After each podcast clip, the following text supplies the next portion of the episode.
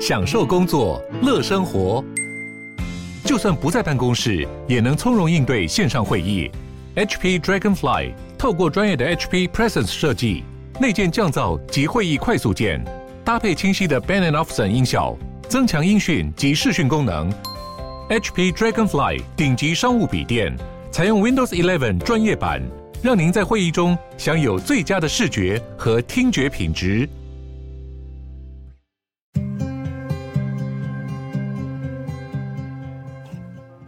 欢迎光临鲨鱼，带你关注那些有流量却没声量的趣资讯。用十分钟的零碎时间，一起跟上这个永远跟不上的世界。古迹被烧掉，大概是最令人遗憾的事情之一。菲律宾的马尼拉中央邮局就很不幸的被大火燃烧，消防队员奋斗了七个多小时才控制住火势。火灾是在当地时间晚上十一点四十五分发生的。最严重的时候大概是在早上六点，达到最高的火灾等级，然后一个小时之后情况才稳定下来。可以看到画面中浓烟从新古典主义建筑特色的窗户，还有列柱的中间飘出来，火势一路从地下室烧到三楼，木头做的内装结构几乎都被燃烧殆尽。这栋古迹被烧，真的蛮难过的。毕竟这是菲律宾的重要历史建筑之一，建筑物里面放了书籍、信件，很有可能加重了燃烧的火势。目前还不确定起火的原因为何，电线走火或者是蓄意纵火的可能都没有排除。这个中央邮局的古迹是在一九二六年建成的，但这并不是他第一次遭受到破坏。在二战期间，也遭到了严重的战火波及。一九四六年，好不容易最大程度的保持了原样重建。现在作为菲律宾的邮局总部，从平信、包裹和特殊邮票的收藏都会经手。那真的是一栋很雄伟、很漂亮的建筑物。希望它的修复之路能够顺利。应该很明显能够感受到，有些人就是特别容易被蚊子咬，有些人就还好。似乎一个人容不容易吸引蚊子，是跟人身上的味道有关系。最近有一个科学研究，就是关于科学家去调查是人体中怎样的化学物质在吸引蚊子，所以他们就把蚊子关在一个空间里面，然后把不同人的气味注入这个空间。蚊子其实是苍蝇家族的嘛，所以大部分的时候它们是吸食花蜜为生。但是母的蚊子产卵的时候，必须要增加蛋白质吸收，所以才会去吸血。通常被蚊子叮只会让你红肿，但是也有被蚊子叮非常严重的状况，就是因为蚊子叮人的时候，也会把身上携带的寄生虫和病毒一起传过来。最危险的就是疟疾。疟疾是一种透过血液传播的疾病，寄居在红血球当中的寄生虫会在蚊子咬的时候，把感染的血吸起来，进到蚊子肚子里面以后，寄生虫竟然还会移动到蚊子的唾液腺，所以当蚊子再去叮下一个人的时候，就被寄生虫就会一起的转移过去了。美国虽然过去一百年来就已经不再会受到疟疾的威胁，但是世界上其他的地方每年还是会有六十万人因疟疾而死。这也是科学家想要研究的动机。科学家创造了一个溜冰场大小的隔离空间，另外盖了一些帐篷，让受试者在里面睡觉，把他们睡觉的时候产生的体味和呼吸打到蚊子所在的空间，来模拟睡觉的人的呼吸。几百只的蚊子会在二十乘二十公尺的空间里面享受睡觉的人类的味道饗宴。当然，在这个实验当中，不会有任何的人类受试者受到大批蚊子的迫害，因为他们是完全分开的，只是把味道从呃人在的帐篷打到蚊子所在的那个空间里面。接着，科学家再用红外线摄影机来观察蚊子对那些味道的反应状况。结果，研究人员发现，身上有羧酸的人是最容易被蚊子叮咬的。这个酸是人皮肤上的细菌所产生的，人类本身并不会有所察觉。特别不容易被蚊子叮的人身上，可能是有桉叶油醇，这可能是跟个人的饮食习惯有关系。桉叶油醇主要是一个植物当中会有的东西。有了这些重要的资讯以后呢，对于如何防范蚊子，或是更多引诱蚊子的不同的技巧还是应用，都能够有更多可能的发展。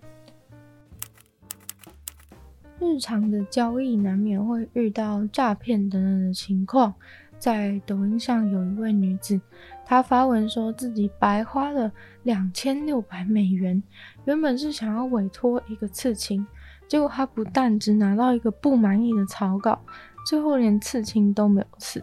这位女子心目中想要的是一个狐狸的刺青，而且是环绕整个手臂，像是一只狐狸爬在手臂上那样。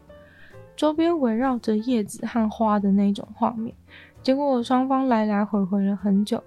女子都已经花了两千六百美元在这个设计费上，最后真的受不了，决定放弃不刺了，因为她觉得她从头到尾根本就是被坑钱。一开始呢，先被要求高额设计费的时候，当然就是期待说有一个非常精致的作品，所以她就直接付了钱。他抱怨这个两千六百美元的丑草稿的影片，在抖音上面获得五百万次的点阅，一堆人全部都跳出来替他喊冤，分享他的故事，还说要帮他刺免费的刺青。对于原本只有两百个追踪者的女子，她真的吓到。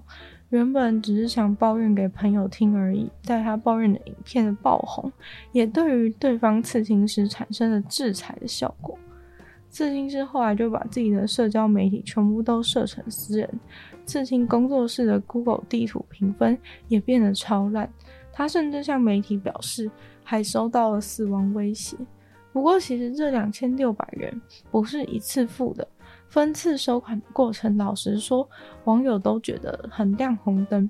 一开始还蛮正常，先收个一百八十美元设计费，但是呢，还要再外加一千美元的。设计费和咨询费用，咨询费用就是令人觉得有点奇怪的项目，但这还没有结束，因为接下来呢，测刺青师又跟他说，其实你还有几个选择，一个呢就是一个一千五百美元提供一个概念的草稿，内含修改的机会一次，另外一个选项是三千五三千五百美元可以修改好几次。或者是六千美元，想怎么修改就怎么修改。通常听到这里，一般人就觉得根本就是诈骗了吧？这都不是刺青的钱，只是所谓的概念设计费而已。拿到的就只是一个概念设计的草稿，还不是要刺上去的完成稿。